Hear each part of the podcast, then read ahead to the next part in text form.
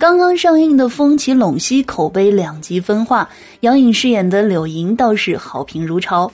对比从前的演技，这一次的表现呢很令人意外。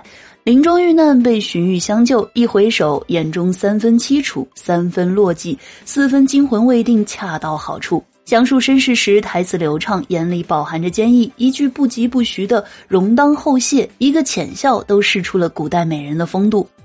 出场仅七分钟，人物层次分明，令人相信柳莹绝非普通弱女子而已。就连陈坤也忍不住夸赞道：“哇，baby 变化好大呀，很稳定。”网友评价说：“没有想到他的台词竟然还不错耶，起码可以吊打几位八五花了。”那因为原音台词细腻，而且带了点鼻音，杨颖呢被网友们起了一个亲切的外号“鼻姐”。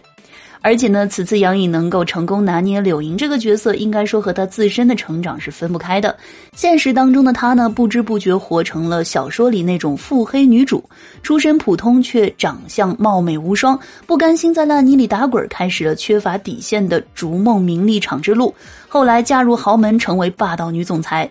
她很强大，这么多年经历的风云诡谲，全都化为眼里的一闪而逝的精明。